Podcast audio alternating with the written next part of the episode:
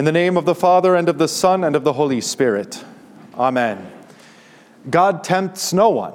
This is most certainly true. But God does indeed test his people. After coming through the Red Sea on dry ground, the people were tested with a lack of water.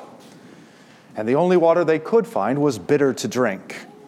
So God told Moses to put the tree in the water so that the people might drink and be saved, thus foreshadowing holy baptism, where the tree of the cross is joined to the baptismal waters, which now save us. For God's people, the testing continued. After it was water, it was food. In the wilderness of sin, aptly named, if you ask me, the congregation grumbled in hunger until God gave them bread from heaven.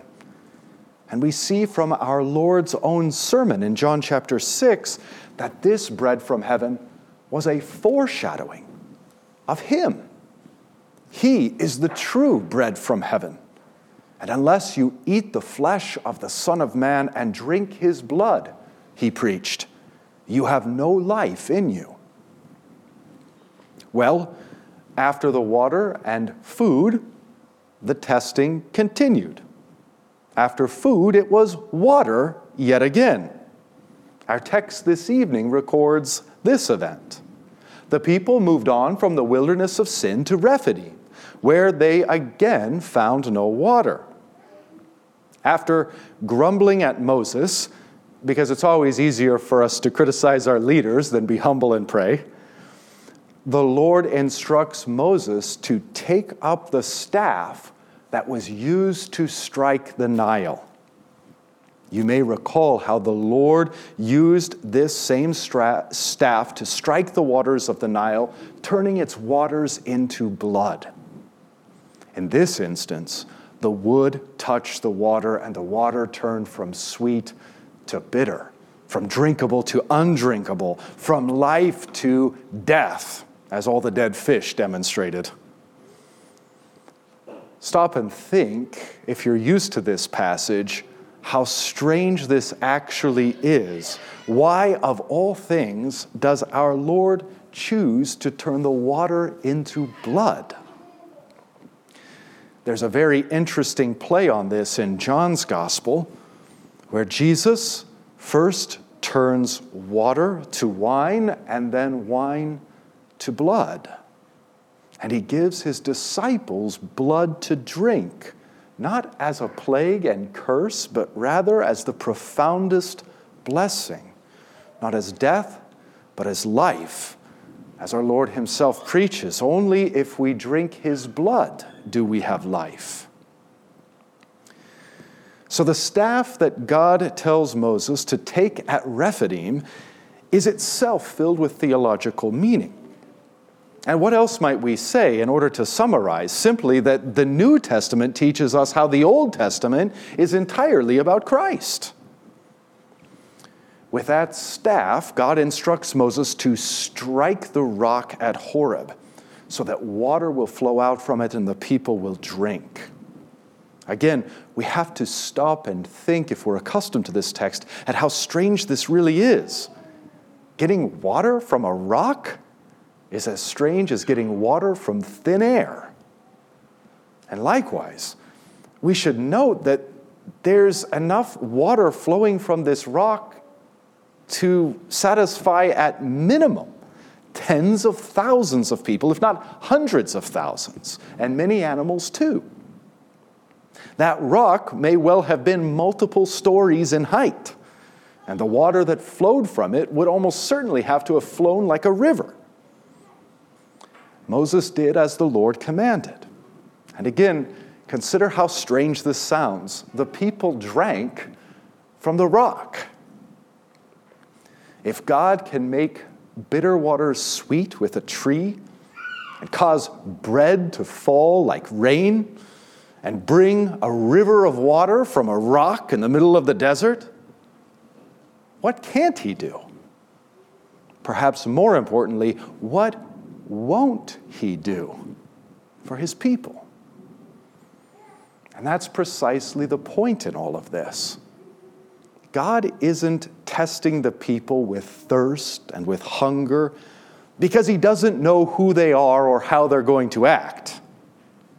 He tests them so that they will know who he is and how he will act. Yes, even when they have utterly failed at his tests again and again and grumbled against him again and again in shameful unbelief, in outright contempt. God is so good, He will not let our sins get in the way of His goodness. Listen to what David writes in Psalm 103 The Lord made known His ways to Moses, His acts to the people of Israel. The Lord is merciful and gracious, slow to anger, and abounding in steadfast love. He will not always chide, nor will he keep his anger forever. He does not deal with us according to our sins, nor repay us according to our iniquities. So, once more, God does not test us so that he will learn something he tests us so that we will learn something, both about who we by nature are and who He by nature is. What kind of God is God? He is the kind of God who fills blaspheming lips with life giving water and resentful bellies with heavenly bread.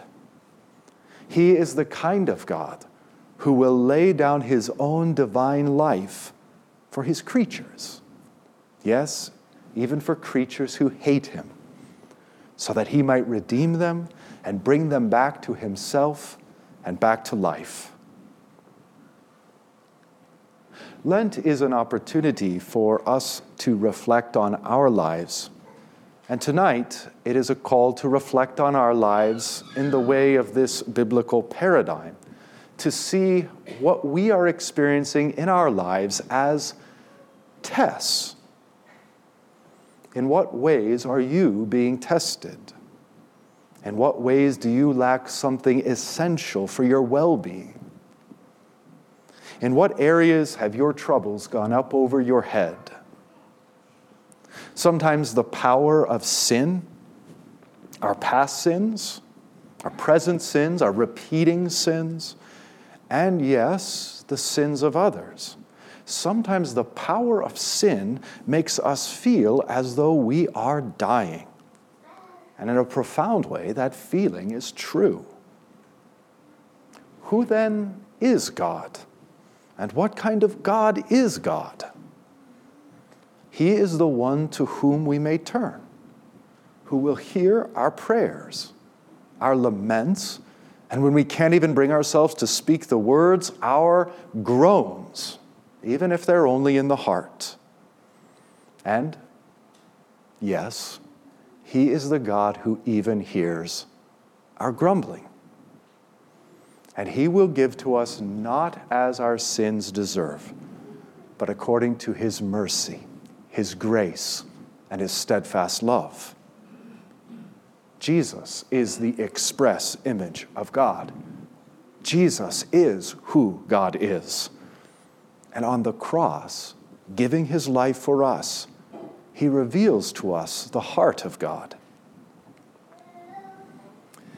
While all of this is certainly true, it is also true that we must be aware of just how wicked the sinful nature in us is and how sophisticated its wickedness is.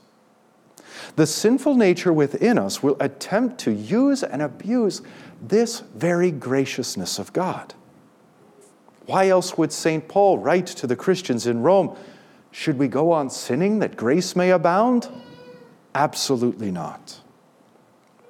But if left unchecked, that's precisely what the sinful flesh in us will do. The sinful nature will use the graciousness and patience of God as the very platform for sin and for sinning more and more until we finally have departed entirely from God. Notice how St. Paul uses this text from Exodus 17 as he writes to the Christians in Corinth. For I want you to know, brothers, that our fathers were all under the cloud, and all passed through the sea, and all were baptized into Moses in the cloud and in the sea. And all ate the same spiritual food, and all drank the same spiritual drink, for they drank from the spiritual rock that followed them, and that rock was Christ. Nevertheless, with most of them, God was not pleased for they were overthrown in the wilderness.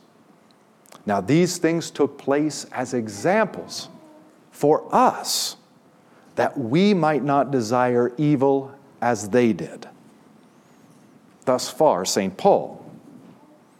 While some might not like the kind of theology St. Paul is doing, his point nonetheless could not be more clear. Those in the wilderness had a baptism. Those in the wilderness had a spiritual food and a spiritual drink. Those in the wilderness had Christ present with them. Yet with most of them, God was not pleased. Christ with us in the waters of holy baptism. Christ with us in the spiritual food and spiritual drink of the Holy Sacrament. Christ with us as the true shepherd and bishop of our souls. These are not reasons for us to be nonchalant about sin, to sin boldly, as that's often interpreted, or to sin more. As Luther would write, we must keep the gospel in our conscience and away from our flesh. And we must keep the law in our flesh and away from our conscience. What happens if we allow the law into our conscience. Nomianism, legalism, works righteousness, resulting in prideful unbelief or despairing unbelief. What happens if we allow the gospel into our flesh? Antinomianism. The forgiveness of God becomes permission to do and to sin as we please. St. Paul calls this putting Christ to the test. While it's perfectly fine for God to put us to the test. After all, God is God. We are not to put Him to the test. And Paul warns us of the great temporal and eternal consequences that can result if our sinful nature goes unchecked, just as it did for the Israelites, who experienced all the gracious miracles of God and simply went on sinning until they finally managed to do what is almost impossible. They kindled the anger of the one who is slow to anger and were overthrown in the wilderness and forbidden from entering the promised land. These serve as an example to us, St. Paul says. Let's not do what they did. When Moses strikes the rock, What's striking, pun fully intended, is that, you're welcome, is that God has him strike the wrong thing. It should have been the people who were struck for their blasphemous grumbling. But God instructs Moses to strike the rock instead of them. And as we heard moments ago, St. Paul tells us that that rock was Christ. So we see that it is Christ who is here struck instead of the people. Yes, for the people. And from him they receive the mercy of God, flowing out and quenching their thirst and filling them with life as Moses strikes the rock instead of the people, so the law strikes Christ instead of us. As the rock is struck with the staff of Aaron, Christ is struck with the spear of the soldier. As the water flows from the side of the rock, water and blood flow from the side of Christ.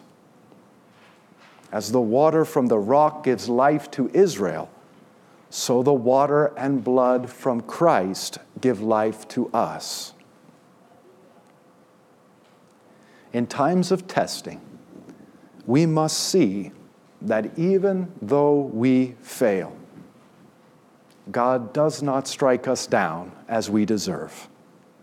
The rock is struck instead of us and from him we receive forgiveness, life, and revelation of who God is and of how God is.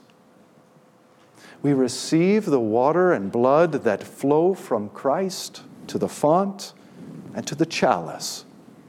For in these we find forgiveness, and in these we find life. And we see too that all God's testing is for our good, that we may know our sin and His goodness, and so feel our true and complete dependence upon Him. In the name of the Father, and of the Son, and of the Holy Spirit. Amen.